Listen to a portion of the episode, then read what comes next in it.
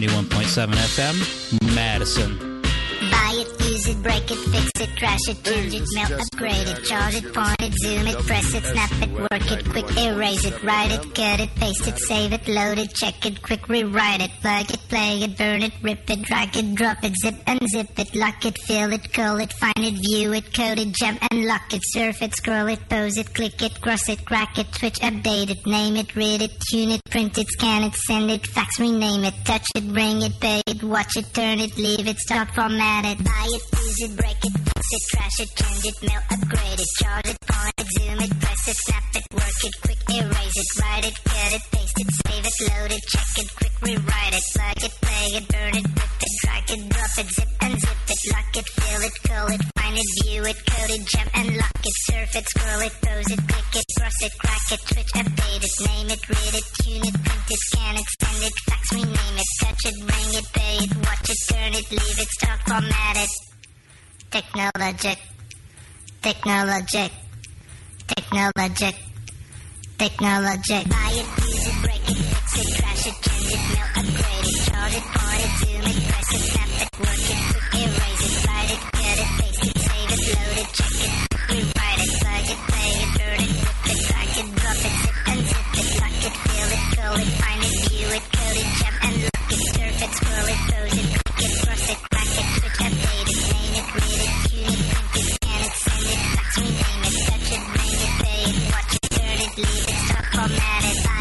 it, break it, fix it, trash it, change it, mail, upgrade it, charge it, point it, zoom it, press it, snap it, work it, quick erase it, write it, cut it, paste it, save it, load it, check it, quick rewrite it, plug it, play it, burn it, rip it, drag it, drop it, zip and zip it, touch it, bring it, pay it, watch it, turn it, leave it, stop, format it. It,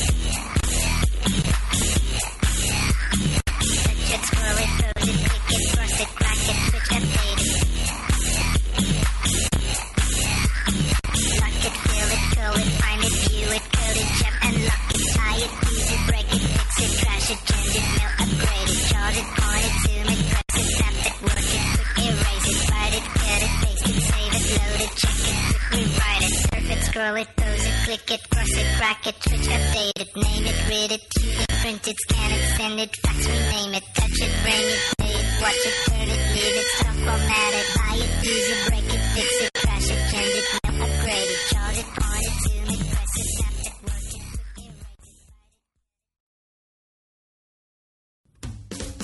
it. From the fabulous WSUM Madison studios, it's Do It Live, hosted by the Do It Geeks. Our special guest today is Steve Devotie, along with our regular geeks, Jesse LeGroux. Ty Christian. and me, Adam Wiesenfarth. Today's topic is hey, wait a second.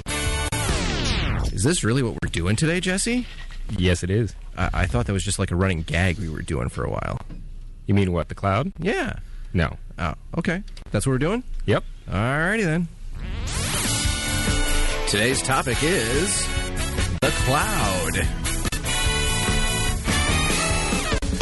And now, broadcasting live and local on 91.7 FM and worldwide on WSUM.org. Please welcome my co host, Ty Christian. Hello, hello, everybody out there. Welcome to the Do It Radio Show, also known now as Do It Live. Thank you very much for tuning in with us today as we talk tech for this hour. So, for the first, uh, so how, how you guys doing, Adam? How's it going? I'm, I'm excellent, Ty. How are you doing today? I'm very good, very good. And Jesse? Oh, I'm great. You? Wonderful. All right. Well, I see we all survived the crazy snow apocalypse, the blizzard we did, of amazingly. 2011. Man, how the snowplows always seem to know exactly when when I finish my driveway. Like you know, just boom, come right through. But boy, do they they do a good job on the street. I think. yeah, they, they do good, do a good job. We're actually going to talk to uh, George Dreckman, one of the folks from the City of Madison Streets right. Department, very shortly here. That should be interesting and informative. It's all about edutainment here at Do It Live. Uh, so for the first uh, for the first part of our show here, let's go as we always do to Jesse Legrew with the news. So, after a five day shutdown, Egypt, once again, as of yesterday, finally has internet again. Um, so far, it's been available in Egypt and other surrounding countries, and they've obviously noticed people who are actually looking at the traffic have noticed the dramatic jump um, after everything fell off uh, about one week ago. Um, and this actually kind of brings up another uh, topic too, um, going back into um, uh, the Senate. Senator uh, Joe Lieberman is looking to reintroduce a cybersecurity bill, um, which would actually affect um, basically not hopefully not internet access for individual users. Um, it was really to be a protective measure, um, so not blocking anything um, for people to go out to the internet, but just blocking any attackers who may wish to come in. So, so the the U.S. government is basically trying to say that at some point, if they really, really want to, they can just turn off the internet. Right? Isn't that part of this bill? Well, and that's I think what people are afraid of. Uh, they're afraid that the uh, government will just turn off the internet, um, and they've been you know reassured that no, this is not. We're gonna, not going to limit your internet access. Uh, we're just limit, limiting access from the outside to our networks. That sounds very bizarre to me. I don't, I don't quite get that. Yeah, I don't. I'm I'm always a little skeptical every time they have uh, something about you know internet security bill or something like that. I mean, ever since the whole uh, uh, internet series of tubes thing, you know, came coming out from the. From the senators, I just don't trust senators speaking on the internet at all. I mean, they're all they all have to be like. I mean, pretty much all of them are like at least 40, 50. You know, no no offense to the older people out there, No, but, but over the age of 50. I'm just saying, you know, this, generation grew up with the internet, so you know, it's not a, it's not it's not a truck. It's not something you dump things on. And it's not a series of tubes. It's not the series of tubes, or, or not as Jon Stewart was promoting, putting the vacuum tubes into everybody's house before 1950. yeah. And actually, a lot of people were saying that it should really be uh, uh, left up to the technical es- experts. Yeah. Um, about you know how something like this would work. Um, although in an interview with uh, Katie Couric, uh, Bill Gates also said it would. It's pretty easy when you have government control to actually shut things off if you need to. Oh, yeah. Um, granted, with the complexity of the network we have in the U.S., it's probably not going to be that simple. Um, but if government did control it, um, they'd be able to at least um, cut people off at the border. sure. Jeez. What else we got going on this week, Jesse? Uh, we have the uh, new web-based Android market. Um, so this is mainly for uh, uh, the Honeycomb, so the new OS, which is going to be mainly tablet-driven. Um, you don't just have to go to the uh, marketplace on your phone to go and get applications. You can actually go to a web-based marketplace, uh, purchase applications, download them, all that other good stuff. Uh, one of the other improvements they're hoping to do is app in-app purchases. So if you're in an application, um, and maybe it advertises you to buy something or you have to buy another add-on for it, uh, you can do it right from within that application. So you don't have to go back to the marketplace or go back to the other application. That's- that, that's does your convenient. So it's sort of like, do you like Tetris? Well, try Tetris with the square block for nine ninety five or something like that, right? It could be like that. I'm sure there's a lot of different ways they could do it. Um, iOS has actually had this for years. Um, so this is a new thing for uh, uh, Google to get in there. Interesting. Excellent. What else? What else is in the fabulous tech news world today? Well, we have a, a little uh, kind of a snafu. Uh, some people are angry about it. Some people um, may not be. Um, it's actually about Apple and uh, applications on iOS devices. Um, Sony was actually going to release an ebook application, um, so people could, um, you know, look, read ebooks or purchase them. Uh, the way the application is supposed to work is when you look for, you know, you find an ebook you want to purchase from the application, um, you click on a link, it would open up a web browser um, either on your iPhone or your iPad. Uh, you go ahead and purchase it, download it, and do whatever else you need to do. Um, Apple has said no. Um, they actually rejected this application from being uh, put out there. Um, Sony actually put a note on their website saying, unfortunately, with little notice, Apple changed the way it enforces its rules. Um, now, one thing that was uh, brought up before, though, is you know Amazon's Kindle and the Barnes and Noble Nook. Uh, they do have applications that open web browsers for purchases. So it does seem, at least if you look from the outside, that it seems to be a, a subtle change. Um, who knows how this is going to affect things in the future? Who knows if this will actually affect the current Amazon or Barnes and Noble application? Um, but that's definitely uh, probably not made uh, Sony very happy. Um, but we'll see what happens in the next few weeks or months. Excellent. Interesting. Interesting. Yeah. What? Uh, uh, do you have one more story for us yet, Jesse? There's always more news. There's always tech news, right? I gotta say, you know, speaking of uh, ebooks and stuff like that, I have uh, the iPod Touch, you know, and just recently I, I purchased a bunch of uh, ebooks. Uh, I was going on a on the plane uh, over to Hawaii, and I purchased a bunch of ebooks. And man, that's that's, that's really slick. Uh, just you know, I, I thought maybe it'd be too too small of a type, you know, to actually be able to read it on the i the, uh, on the iPod. Uh, but man, that was very very awesome. Uh, so yeah, I, I, I it it's interesting just you know kind of having you know 40 50 books available to you at one given time on this little device that you can also play you know um, some strange korean role-playing games on that you download off the app store for 99 cents you know that aren't fully translated but yeah maybe i'm just going a little bit too far into my uh, into the things i'm into there. Oh, good lord! wow. So, So, all right. so I want to say, hey, we are the most connected radio show on the planet for everybody listening out there. Uh, there, we, we, you can you can find 16 different ways to get in touch with us. That's 16 one six. Uh, on our website, doit.wisc.edu forward slash radio. That's doit.wisc.edu forward slash radio. If you got a question or you want to uh, talk to us, you know, about anything tech related, give us a call or text us right now at 608 515 8768. That's 608 515 8768. Or email us at radio at doit.wisc.edu. Radio at doit.wisc.edu. We've got over 100 years of experience and we're eager to answer uh, any of your computer technology. Um, I guarantee, though, that no one here is actually 100 years old. That's, that's cumulative. I, I, yes, it is cumulative. Very good. Otherwise, we'd be talking about tubes. you can do math. Congratulations. Yay! Woo! All right. Well, uh, we want to welcome our first guest who's on the phone here uh, with the City of Madison Streets Department. We have George Dreckman just to talk a little bit because obviously we got about a foot of snow yesterday and most of us got a snow day, which I think we were all thankful for. Oh, yeah. But uh, the plows didn't get a, a day off, so we wanted to talk to George a little bit about what's going on with that. I hear you guys installed GPS in your snow plows a year or two ago. Yes. And yes, can you we tell- have GPS there? Can you tell me a little bit about that? Well, we decided that uh, it was a good idea, based on some experiences in some other communities, to put GPS in our vehicles. Um, in addition to letting us know where the vehicles are, uh, the uh, the, the GPS system also provides us with information on whether or not their plows are down and in operation, uh, when if the spreaders are on, spreading material. That's Uh, pretty and, uh, detailed. Yes.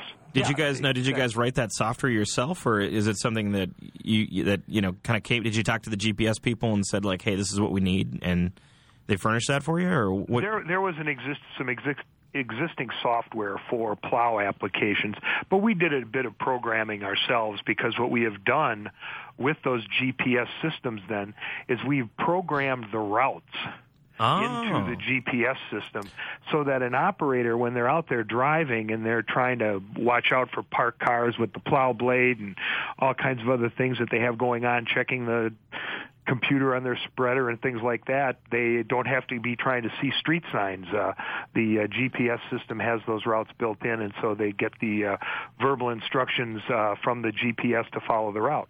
So they have a predefined route that they go through and do every time, more or less. Now you guys have set that up.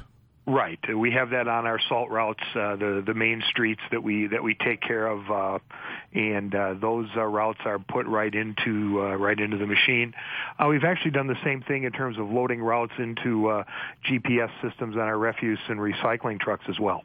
Wow, that's really impressive. Uh, I have to give you props. I know you guys have gotten a lot of grief over the last couple of years, but um, my street was plowed by about four or five o'clock last night, and I'm really on a tertiary street. Um, so I give kudos to you guys. You got a, did a great job over the last uh, week with the, all of the snow removal. Well, thank you very much. It's been a very, very busy time for us. We've had a lot of snow, as as everyone knows, and you know, one another advantage with the the GPS is it allows us to, when we get a problem situation, it allows us to uh, dispatch um, a vehicle that's closest uh, to the uh, problem.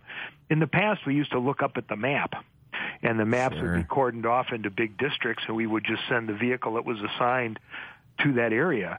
and sometimes they'd have to go, you know, three or four miles off of the area where they were working in order to clean up a problem. Now we can dispatch the closest uh, vehicle uh, to that problem spot, so we get those things taken care of a, a lot quicker, and it just improves the overall efficiency of the operation. So since you've done the program yourself, the, most of the programming yourself, um, you know, have you have you got it when there's a problem or when like they're you know getting behind schedule? Did you get it so that it changes the GPS from the soothing lady voice to like the voice of your angry boss, like turn left or else? Is that what you know? Because that's what I would do. That's a refinement that I think we're going to have to work on. Okay, you, you can put that suggestion in for like the for the next the next version of the software. Okay. How many plows, vehicles, things do you have in operation right now? Well, we send out, we have about uh, 35, 36, uh, well, I should get the exact number here. We have 38 what we call patrol trucks, uh, which are trucks with spreaders and plows on them. And then uh, we usually have 30 of those assigned to our main salt routes, and then we have other backups. But then when we go out and do the, the general plowing, where we plow every street in the city, um, we assign 75 to 80 vehicles uh, from our own fleet uh, to doing that plowing, and then in addition, we contract out with another 75 Yeah, I uh, have- vehicles from the private sector. Yeah, I have a contractor who comes and does our streets, and they do a great job. So, Uh huh. So- yeah. Is it really hard to uh, like you know I, I've never obviously I've never driven a plow, uh, but is it is it really hard to like uh, uh, to to get around parked cars and stuff like that? I mean, you know, it, it seems like it's extremely difficult, you know, to get everything plowed like you guys do it. It is. It's extremely difficult. Um, that's why if you know if there's one space in between two cars, we don't dip in. You know, people, well, why didn't you clean that space out? Well, because we'd have taken out one car or the other for sure. um, it, it is. It's a very challenging, uh, very challenging work. Uh, it's done usually under the worst type of weather conditions, uh, or when uh, sometimes we are out uh, in traffic trying to get work done, and uh, we have to dodge moving vehicles, parked vehicles, and get the snow uh, cleaned up. Uh, it is quite a challenge. Uh, the uh, the job is very difficult physically. Uh, there's a lot of bouncing around in a plow truck uh, that uh, you don't see in your you know passenger car. Uh, in addition, and you know the plow when the plow hits something. Uh, because it's uh, attached so tightly to the frame, it sends a shudder through the whole truck, including the operator who's attached to the steering wheel. Um, Now I got I, I so- got to ask: Has a plow ever gotten stuck in the snow? Oh yes, we've gotten plows stuck. Um, there's no Wow. question. Uh, a couple of uh, years ago, uh, it happened uh, trying to get through uh, some drifts, and then we have to send an end loader in usually to uh, try and pull it out, or sometimes we can pull it out with another uh, another plow. Uh, we have problems uh, in ice storms where a plow will slide off the side of the street, and we'll have to pull it out. Um, in fact, ice storms can be uh, very interesting situations when we try to go out and put sand and salt down on hills where we uh, uh, we will back up the hill. Oh wow! So that, the, so that the plow is driving over the material that they're putting down, so that they get traction. Wow. Uh, so there's there's some interesting tricks that uh, sometimes we have to go through to uh, uh, open up streets for the general public. Well, gee, George, um, I can't thank you enough for being on with us at such short notice. Um, but uh, again, good job with the plowing this week, and so uh, hope you keep it up. Thank you. Thanks for having me on. All right, thank you. Who knew there was that much technology in a plow? It's crazy. a snow. I mean, and and we didn't even touch on it, but I'm sure just the logistics of getting the plow up and down and all that stuff is is Yeah. something in and of itself that we can't even imagine. Well, you know, Adam, in case you were wondering how they used to do it before GPS, before you know the crazy uh, dilithium plow technologies that they have on the plow, whatever it was. Here is a letter. This is I actually found this while we were talking uh, to. Uh, to, to the guy there. Uh, here's a letter that I found from 1948 from the office of the mayor in City Hall in Boston. Uh, I'm going to skip over a little bit, but basically it's an it's a letter. I almost said it's an email. it's a letter to MIT, and it reads. I'll put it put it in my mayor voice. I am very desirous that the Institute of Technology have a competent group of engineers make he's British apparently make an immediate study as to ways and means of removing the huge accumulation, not only by the use uh, of flamethrowers or chemicals or otherwise, uh, so that we may have a gradual disposal when it starts to melt, rather than having disastrous floods as a consequence of its melting with great property damage and injury to the public. So there you go. Uh, back in 1948, they were talking about removing the snow with flamethrowers and chemicals. That sounds awesome. And oh, with that, yeah. to the break. to the break. We have Steve Devotie here in the studio. He hasn't talked yet. and We're, we're really sorry about that, Steve. But we're, we're here to talk about the cloud. If you have any questions, give us a call right now, 515-8768. You can also text us at that number or fire us an email at radio at doit.wis.edu, and we will be back right after this. You know that it would be You know that I would be a liar if I were to say to you, Girl, we couldn't get much higher. Come on, baby, light my fire. Come on, baby, light Try to set the night on fire. The time to hesitate is through. No time to wallow in the mire. Girl, now we could only lose, and our love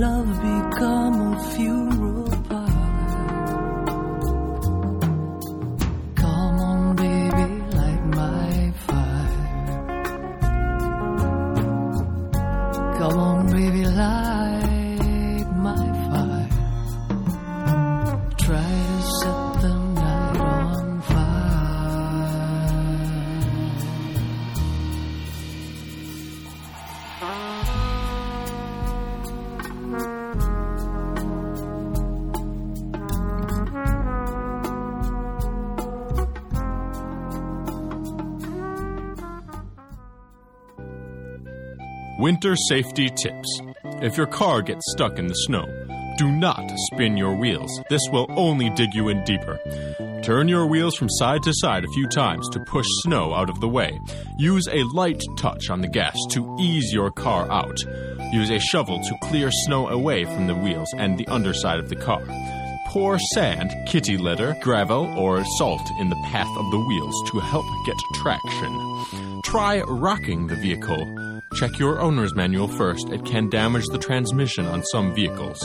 Shift from forward to reverse and back again. Each time you're in gear, give a light touch on the gas until the vehicle gets going. This has been a winter safety tip from WSUM.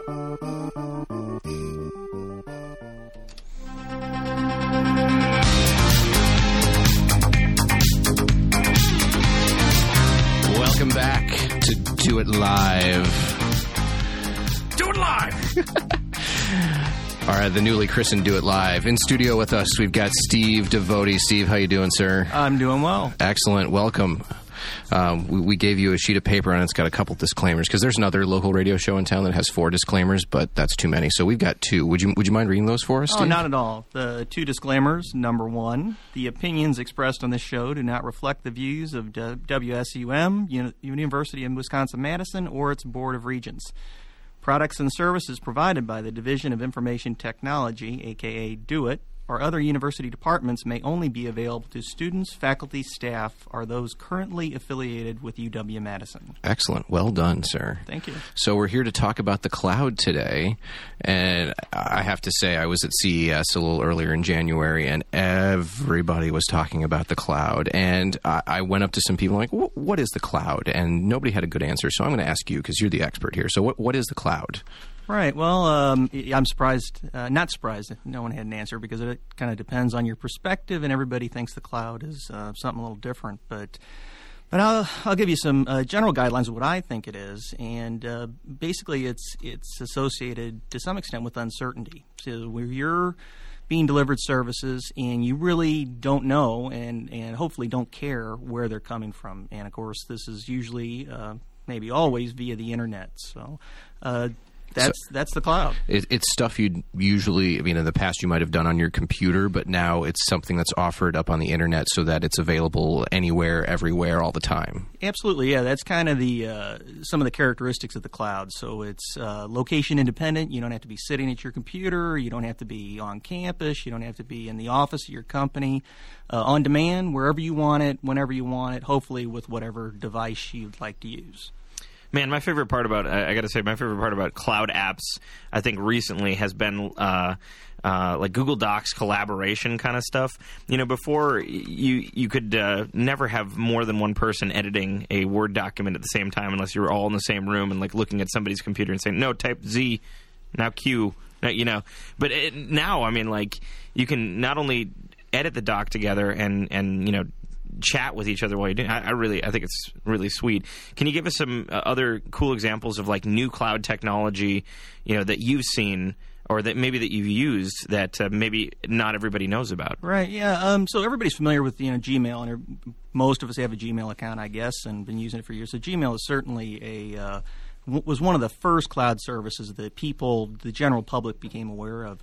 But as uh, people saw the the advantages of these kind of architectures, um, some things you may not be aware of is Amazon has cloud services. So uh, obviously they're an internet, you know, uh, they sell things on the internet, But they also have things called uh, EC2 and S3. S3 is just storage. So if you want to store data in the cloud, uh, have access to it from anywhere, make sure it's backed up, those kind of things, uh, you can use Amazon S3. Um, they're also they also have a development sort of a development platform environment called EC2. And again, so you don't have to put up a bunch of uh, servers, uh, Java application, you know, middle tier environment. You can just use Amazon's, and y- you need to scale it up. You just, you know, probably you don't call them. I don't think you can call Amazon. You know, but uh, It'd be like calling Google. It's like I need to call Google. I think How- they prefer email. right. Yeah, it's e- easier to ignore email, but uh, it- So true. So true. Very true. Uh, but anyway, so you can uh, develop software uh, up at Amazon and deploy it, and um, you know, point people at it, and make money.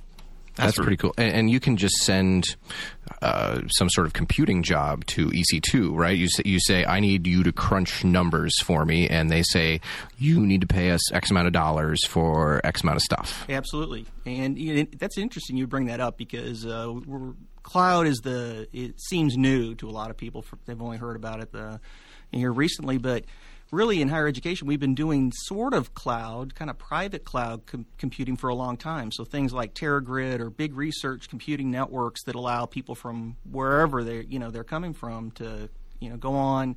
Uh, get access to uh, high-speed computers, run their jobs, so they don't have to have these things on their campus. They, it can be a national infrastructure, and uh, it's a lot more efficient. So, what's uh, can you give some examples about cloud computing resources on campus that maybe everyday students do use now or may use in the future? Um, sure, I can I can definitely give you an example of ones you may use in the future. Uh, certainly, uh, things that are are thought of as commodities like email calendaring, those sort of things. Uh, those are moving quickly to the cloud in higher education, and, and a lot of our peers have um, already moved their students to uh, Gmail or Windows uh, Live at EDU. Um, and that's something we're considering. So we have we have a big uh, email calendaring uh, chat project going on right now, and and uh, I certainly I won't make any promises, but I certainly wouldn't be surprised if uh, in the future our students um, uh, were getting some of these services via the cloud. That's interesting. Now, I, I know a lot of you know. I've gotten a lot of uh, questions from people, you know, specifically as like, um, well, WiscMail is a service on the cloud and Gmail is a service on the cloud, and they're like, well, why don't you guys just use? Why don't you just use Gmail? Oh, I know why one of those go through, people. Why, do- why do you go through all the you know the trouble of making WiscMail and updating it? Why don't you guys just use Gmail? Do you know? I mean, can you give us any insight on on why we don't just use Gmail? Yeah, well, I think it's just a legacy. So um, at the time that WiscMail um, was was designed and implemented, there really it, people weren't institutions. Let's put it that way. Organizations, companies, et cetera, were not really moving to the cloud. So a lot of us had ISP email accounts for 20 years, but it's only fairly recently that uh, that institutionally uh, we've looked at the cloud for these these kind of services. And it, and you had a good point there, which is. Uh, some of the cloud is just perspective, right? So to a WiscMail user, WiscMail may look like it's in the cloud. They can get to it from anywhere, per, you know, sort of use any device, maybe. Um, uh, Well, it's pretty pretty good. I mean, I can use it on most of my devices without problem. right. Uh, so, but aren't there some security implications with HIPAA and FERPA and all that stuff that, that we'd have to work out with Google before if we were going to move some major piece of our infrastructure like email? Yeah, you've hit on it. That's it, right? So, I mean, those are the kind of things that we're going to have to look at as we look at the email project. And that's what's held this up for a while. It wasn't until recently, for example, that the federal government, NIST, came out with some standards for federal government stuff moving to the cloud. And that's the big deal, right? Is uh, Google, until fairly recently, really wouldn't sign an agreement with you. They wouldn't agree to do anything. So, um, if it's our, our is up there, we have uh, a responsibility. We have regulatory requirements. We need to be able to support open records laws. And uh, those are the kind of things that need to be worked out before we can really move to the cloud. For those of you who are not acronym, you know, savvy. I was just going to say we better explain what. Yes, it, we should. HIPAA is a big law that got passed a few years ago, which roughly says that uh, your medical records are sacred, and there's a lot of regulations in terms of if you have any medical data, uh, anything your doctor might see, and that is coming to bear in a big way on technology because this is how all of the new medicine uh, chart keeping software uh, is going to be used. And uh, using technology, you get into thorny things like can a patient see their chart? How do they get to their chart? Is the internet tunnel secure? Can the nefarious hacker X get Right. to get to his get to this person's chart? And and because we have what some eighty thousand people who use email on campus, give or take, Yeah, about that. and and some of them are doctors, so this is a big deal. It is. because if you're on Gmail, you can't you be absolutely guaranteed if you know if you email another doctor and say like uh, Joe or uh, Adam Wiesenfarth needs uh, 50 cc's of horse tranquilizer this Wednesday, you know there's no guarantee that someone couldn't get that. Where with you know Wisma, at least we have a little bit more backing, where we say you know no one's going to know about Adam Wiesenfarth's uh, horse tranquilizer you know regimen. You know, definitely we weren't discussing that. Not on the radio. not on the radio. Oh, sorry, That's sorry. okay. We have a question here It's from Uh, Doctor Ty. One question that just came in is the cloud, such as Gmail or any other service, really free? Uh, that's a good question. There really nothing is free. So the you know the the it's different kinds of costs. So um, you know the cloud is a is a form of outsourcing. We've been talking about outsourcing in IT for a long, long time, and people have found uh, that you know there's different kinds of costs. There's relationship management. You know who's managing the relationship with the service provider. Um, maybe it's not hardware. Uh, but nothing is free. So uh, there are no license costs, say for Gmail, but uh, somebody's still going to have to be paying attention to it. Uh, absolutely. Well, also, you know, a lot of people are saying, a lot of people say, well, how can you know, how can Google, uh, you know, give give out like email and voice and and and docs and all that sort of stuff? Well, I mean, you know, if you look at Gmail, if you pull up your Gmail, you know, there is uh, ads on the side of your Gmail that specifically reference like things in your email. You know, uh, if you have brought, got an email about lightsabers, there's probably like, you know, want lightsabers? Get them at fifty percent off, just right on the, on the side there. And Google had, you know, Google makes mon- so much money off of placement of these ads. I mean, they basically invented the technology. So yeah, you're right. You know, it's, it's definitely not free, but it's yeah, I'll put up with some some Google ads for all the kind of cool stuff that they do. All right. Well, we're going to talk to Steve a little bit more in just a second here, but at the moment, I think we have some some breaking news here with Jesse. Is that right? Yeah. Not sure if I'd call it breaking, but it's news. Well, we love news. What, what's going on in the land of tech since we started this show? Well, News Corp is looking to sell MySpace. Oh, What? what? Not For how much? glittery backgrounds, animated gifs. What? All your favorite bands right in one place. As far as how much, that's a, a big question. Um, but it's they're they're trying. You, you don't know? Huh? There's not a figure, dollar figure? Oh, well, okay. Yeah, uh, I, I don't know how that's going to work out. I don't know if it has as much value as, well, obviously it doesn't have as much value as something like Facebook, but See, Yeah, what they're hoping to do is have somebody else bring MySpace to its true potential. Ah. Um, they can't do it themselves, so they want to sell it off so somebody else can do it. They can't do it themselves because they just fired half of their staff. That's why they can't do it themselves. I mean, like they were halfway through the beta. Like, uh, well, you know, for those of you who don't know out there, MySpace just released a new. A new uh, uh, version of, of MySpace, uh, and everybody who had a MySpace page, uh, myself included, had to like completely redo all of their all of their cool customizations on it, uh, which was kind of a pain. But halfway through the beta, they're still in beta. Halfway through the beta, they fired half of their programming staff, which doesn't make much sense. But No. now it does because they're trying to sell it off. So that makes a lot more sense. excellent. All right, well, we're going to take a short break. We'll be back with Steve Devotie and some more cloud talk right after this.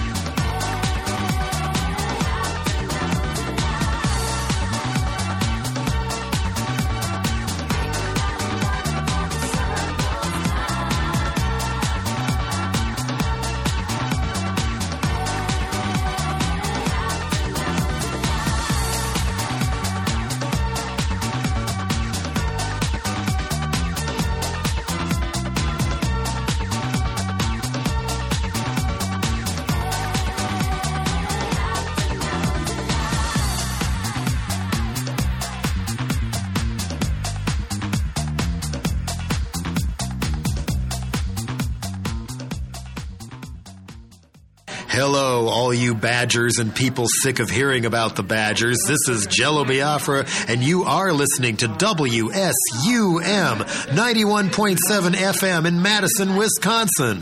Why?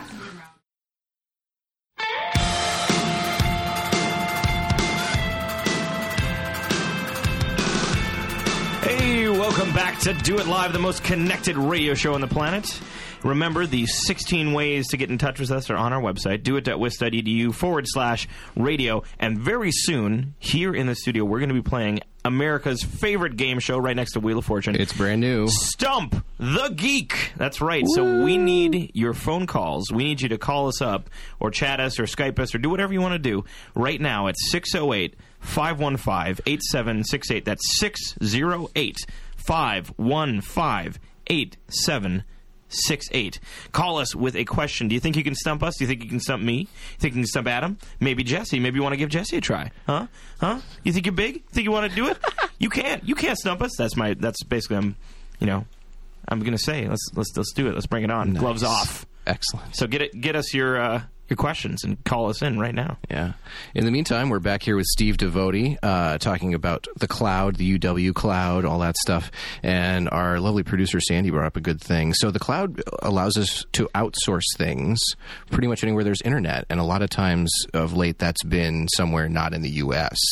And there's some implications that go along with that, correct? Right, absolutely. Uh, many states have laws that uh, require that certain types of data be kept in the state or, or certainly within the United States.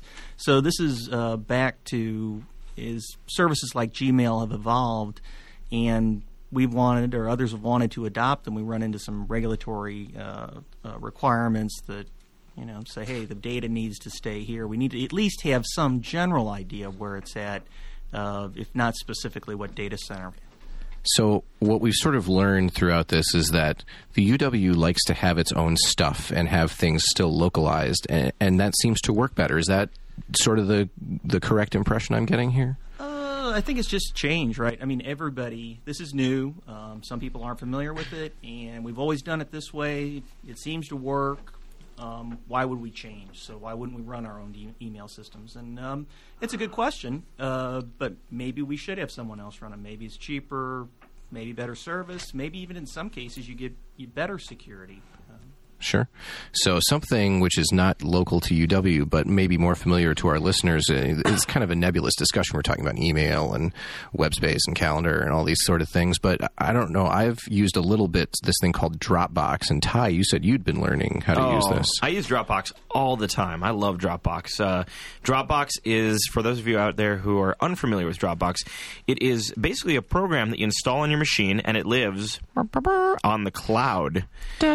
There you go. So got some Adam sound effects in there. Uh, yes. So basically, all you do, it, you install it, and it, it appears like a folder on your desktop, just like a folder that you'd put regular files in. Um, the neat thing about it is, though, that anything that you drop into this folder, anything that you copy over, um, instantly uploads somewhere to to basically to the Dropbox uh, servers. So it's real simple online backup and you can also uh, with it basically you can also you know upload files and uh, copy a link and you know send it off to uh, your friends uh, you know say hey check out this picture check out this movie that that kind of stuff um, almost sort of like my web space but in a very you know like a almost kind of integrated into the OS uh, kind of deal, you know. Um, so, Jesse, have you used Dropbox? I have. Yeah. It works pretty well. I think you get a, a limited amount of space for free, Mhm. um, but it's definitely good for a lot of students out there who, you know, I'm I, I'm typing up my paper and I want to put it up somewhere. Uh, they can have the application installed in their computer, and it's cross-platform, so Linux, Mac OS, or Windows. Mhm. Uh, load it up, save your file, and as long as the cloud doesn't disappear or evaporate, or you're um, in Egypt and you don't have internet anymore.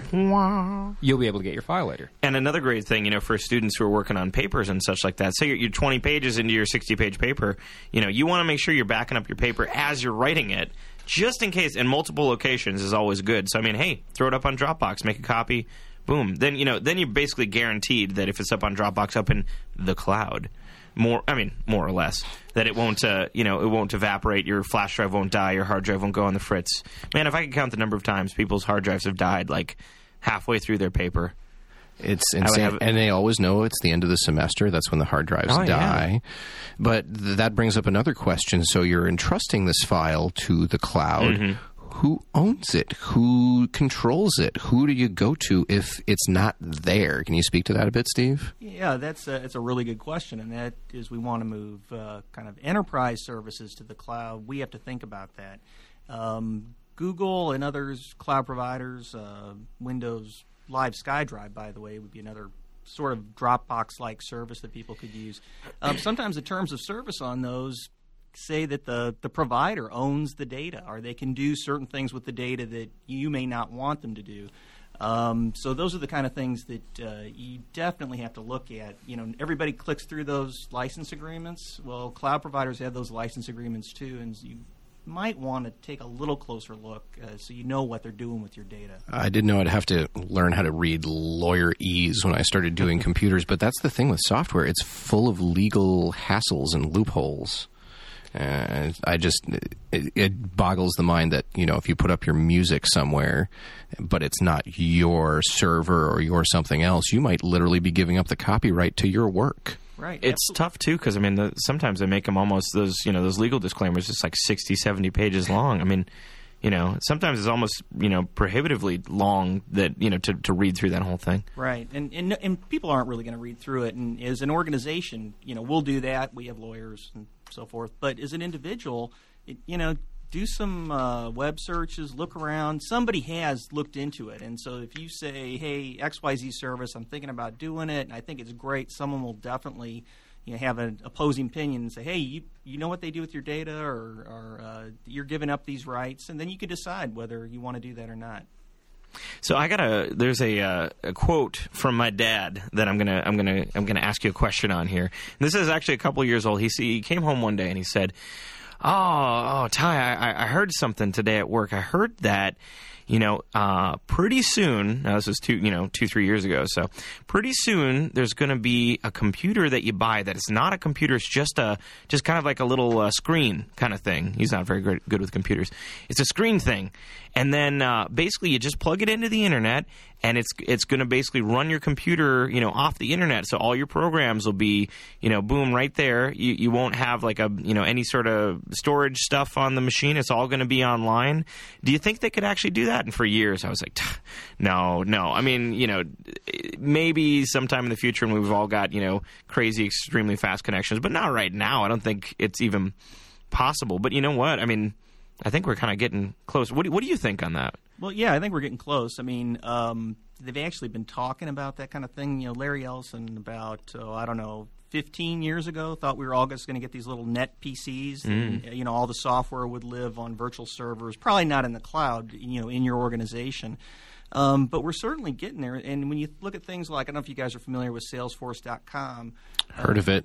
Yeah. So Don't I mean? Is that I don't know? Is that like customer relation management sort of stuff? That's exactly what it is. And So databases of, of your customers, what they've bought, um, online stuff. Absolutely, and you know procurement, and you know a lot of the business processes is sell- involved with selling things, and so it's all online, and you can be a little fifteen-person company, and you just access it through a browser, and, and away you go. So, um, you know, I think the problem is that it, until band, you you know bandwidth continues to go up, but there's always going to be something you want to do locally, right? I mean, it's a matter of control. Uh, certain gaming, you know, stuff like that is it, it's a ways off. Actually, we did have uh, one question. You may or may not be able to answer it, but we'll give it a shot. Other people can make guesses. Uh, how would a service like Dropbox um, be? How would you uh, compare it to something like My Web Space? Well, I mean, uh, the difference is uh, there's not much difference, really. I mean, uh, they're essentially the same thing. One sort of local, you, you can get access to either um, from wherever you're at. Uh, the difference might be that from a kind of IT infrastructure perspective. So, from the user perspective, not much difference, but from an IT perspective, um, Dropbox is bigger.